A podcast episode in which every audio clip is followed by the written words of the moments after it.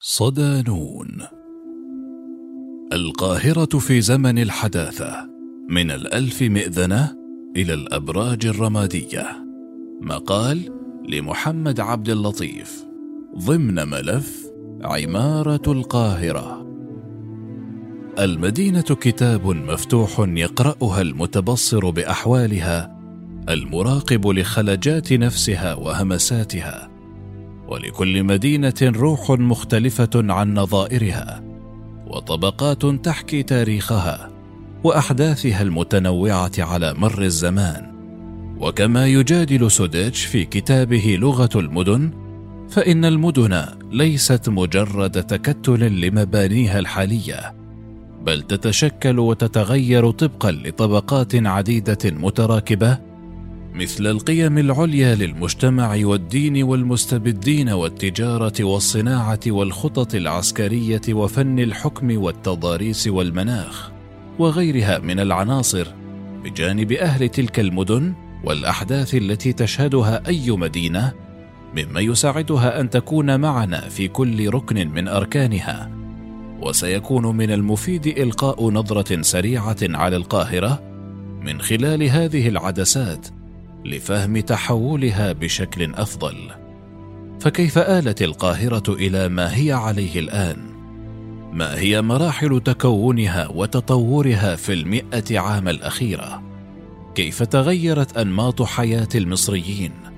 وكيف أثر هذا التغيير على الحياة الحضرية والمدنية؟ تعد القاهرة المدينة الأكبر افريقيا.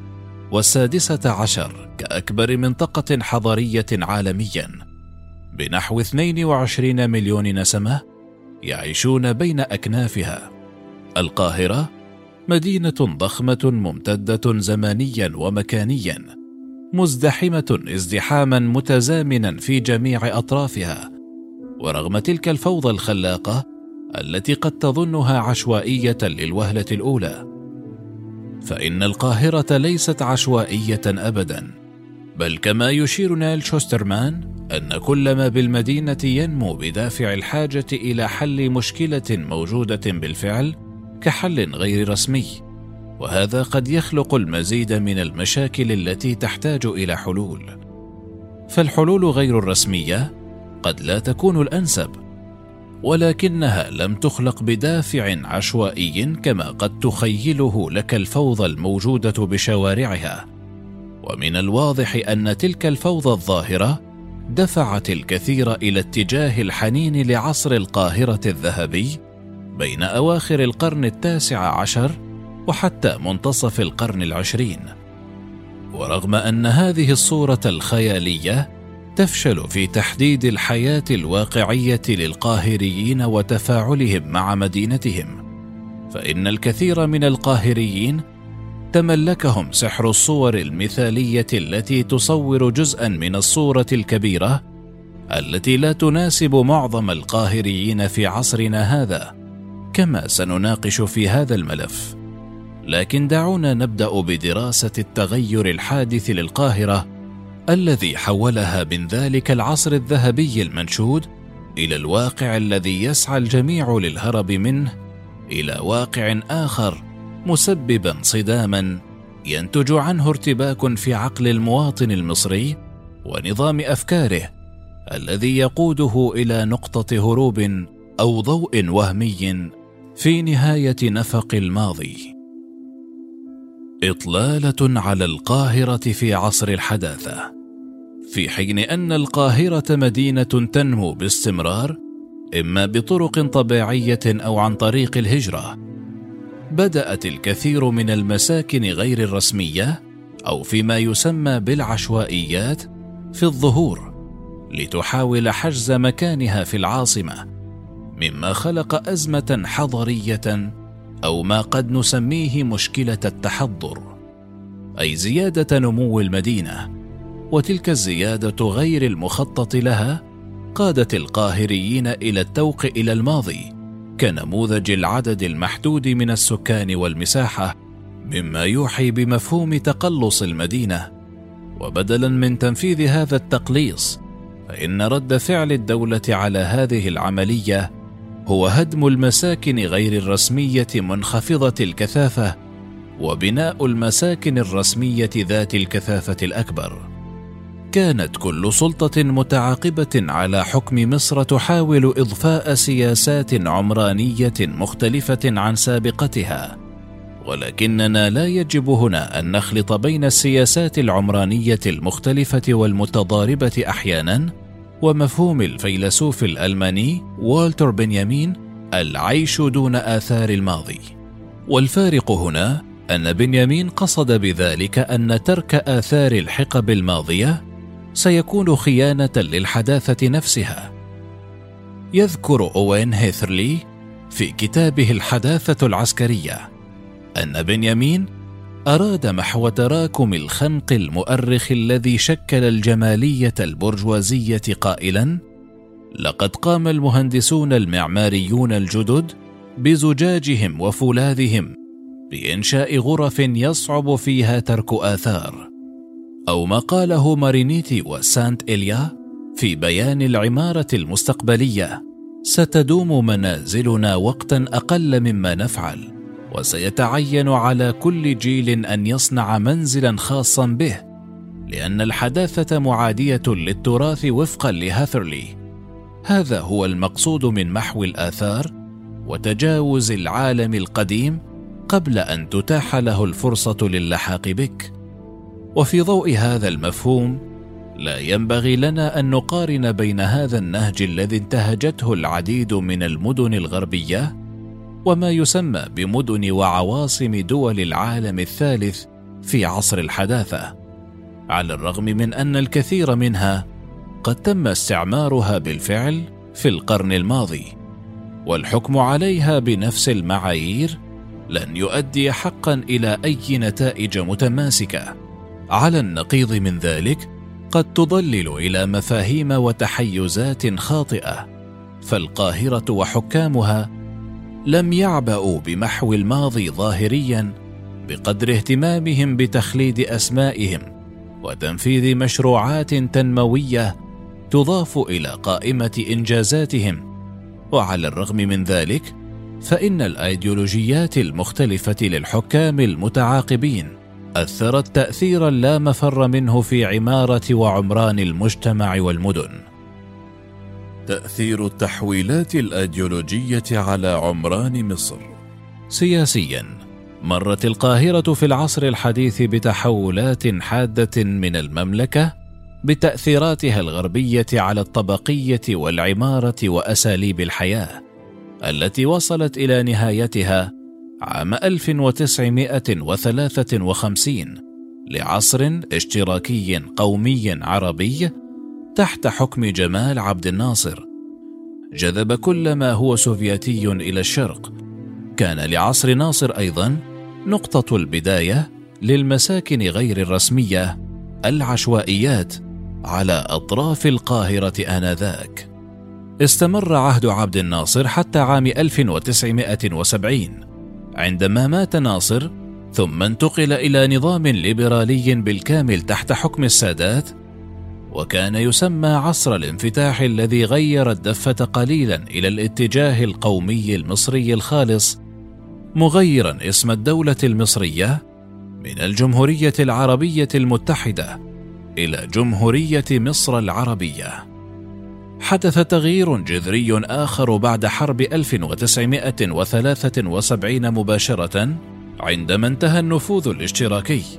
وجعلت السياسات الرأسمالية الليبرالية المثقفين المصريين يتبنون أفكارا جديدة مثل الليبرالية والديمقراطية التي أدت إلى تحويل وجهة النظر الفردية إلى مجال مفتوح مما أعطى الفرصة للمهندسين المعماريين المصريين من مجرد الاستقبال السلبي للهندسة المعمارية المستوردة إلى المشاركة والتكامل بين التيارات التقليدية والغربية مما جعل بعض الناس يشعرون أن هذه العمارة بدأت في الاقتراب منهم. كما نلاحظ أيضا صعود الطراز الفرعوني المعماري الذي كان معارضا قويا للاتجاه العربي الذي تمت الدعاية له في عهد ناصر. أحد الأمثلة التي يمكننا رؤيتها بوضوح هو نصب الجندي المجهول الذي تم افتتاحه عام 1975 وكان له شكل هرم وتم اختيار شكل الهرم كرمز لفكرة الخلود في حضارة المصريين القدماء. ومن المفارقات أن السادات دفن في هذا المكان بعد اغتياله عام 1981 حافظ مبارك على خطى السادات حتى حدثت ثورة أحد عشر وألفين. ومن ثم استمر الحال دون تغييرات جذرية إلى أن تولى السيسي رئاسة مصر الذي نرى العمران في عهده إكمالا لتلك الهوية الفرعونية في الكثير من المشاريع الحديثة كما سنرى بشكل أكثر تفصيلا في المقالات القادمة. نقطة واحدة يجب ملاحظتها في القاهرة أنه على الرغم من أن بعض الرؤساء حاولوا تغيير السياسات السابقة فإن القاهرة لم تعمل على إزالة الآثار كما جادل بنيامين وبدلا من ذلك عملوا على مبدأ الطبقات المتراكبة أو بتعبير أوريلي مدن بداخل المدينة. واختصارا فإن نظرنا إلى العلاقة بين السلطة والعمران من عام 1952 إلى يومنا هذا نجد أن الممارسة المعمارية في مصر اتسمت بالازدواج الفكري والفوضى الأيديولوجية. ففي عهد عبد الناصر الساعي للاشتراكية والتودد للسوفيات تم استيراد نماذج من ذلك الجزء الشيوعي من العالم والتأميم وهدم منازل النوبيين والكثير من السياسات التي عزلت الشعب عن عمرانه. ومن بعد ذلك سياسات السادات التي أعطت الحرية العمرانية التي عكست محاولات تطويرية تسعى للاندماج سواء كانت ناجحة أم سطحية فإنها تعكس التغيير المصاحب للتغيير الأيديولوجي للحكومات. كل هذه التغييرات الجذرية أثرت حتما على القاهرة كونها العاصمة والبوابة التمثيلية لمصر. ناهيك بصعود وسقوط الأيديولوجيات المتوالي وسقوط وصعود الدين المتتالي في حياة المصريين وتأثير ذلك على حياة المدينة التي هي مسرح أحداث الشعوب. نشأة العشوائيات في القاهرة. عندما حكم عبد الناصر مصر كانت هناك حاجة لنسخة مصرية من الثورة الصناعية مما جعل الكثير من المهاجرين يتدفقون إلى القاهرة مما تسبب في سبب رئيسي للوضع الراهن للقاهرة مترامية الأطراف. ولم تحاول تلك المساكن غير الرسمية الجديدة أو حتى الرسمية محو أو تدمير أي آثار برجوازية فتلك الآثار البرجوازية وعلى العكس احتلها الكثير من الضباط الأحرار وتحكموا في ممتلكاتها. وفي عهد مبارك وصلت المساكن غير الرسمية إلى ذروتها ووجدت الدولة نفسها في طريق مسدود حيث لا يوجد حل آخر إلا هدم تلك العشوائيات الموجودة ووقف ظهور أي مناطق غير رسمية جديدة. فالأنظمة الرأسمالية تنظر إلى تلك المساكن غير الرسمية في المقام الأول كمناطق ذات قيمة أرض مرتفعة لأنها تتمتع بموقع ممتاز في القاهرة بعضها مجاور للمناطق الفاخرة. وتحت ضعف الدولة بدأت المناطق غير الرسمية في التوسع بشكل كبير. فوفقا لبعض الإحصاءات اثنان من ثلاثة من مستوطنات القاهرة غير رسمية. وأصبح القبح هو المسيطر في الكثير من مناطق القاهرة. وخلال هذه الصراعات كان للعالم المعماري والحضري فترة خمول نظرية كما يناقش فيليب أورسبرونج في مقاله نهاية النظرية وهنا بدأ عصر حضاري ومعماري جديد ألا وهو النوستالجيا الحضرية أو الحنين إلى الأيام الماضية الخالية. فلماذا يحن المصريون إلى الزمن الذهبي للقاهرة؟ وهل كان هذا الزمن ذهبيا حقا؟ هذا ما سنعرفه في المقال القادم بإذن الله.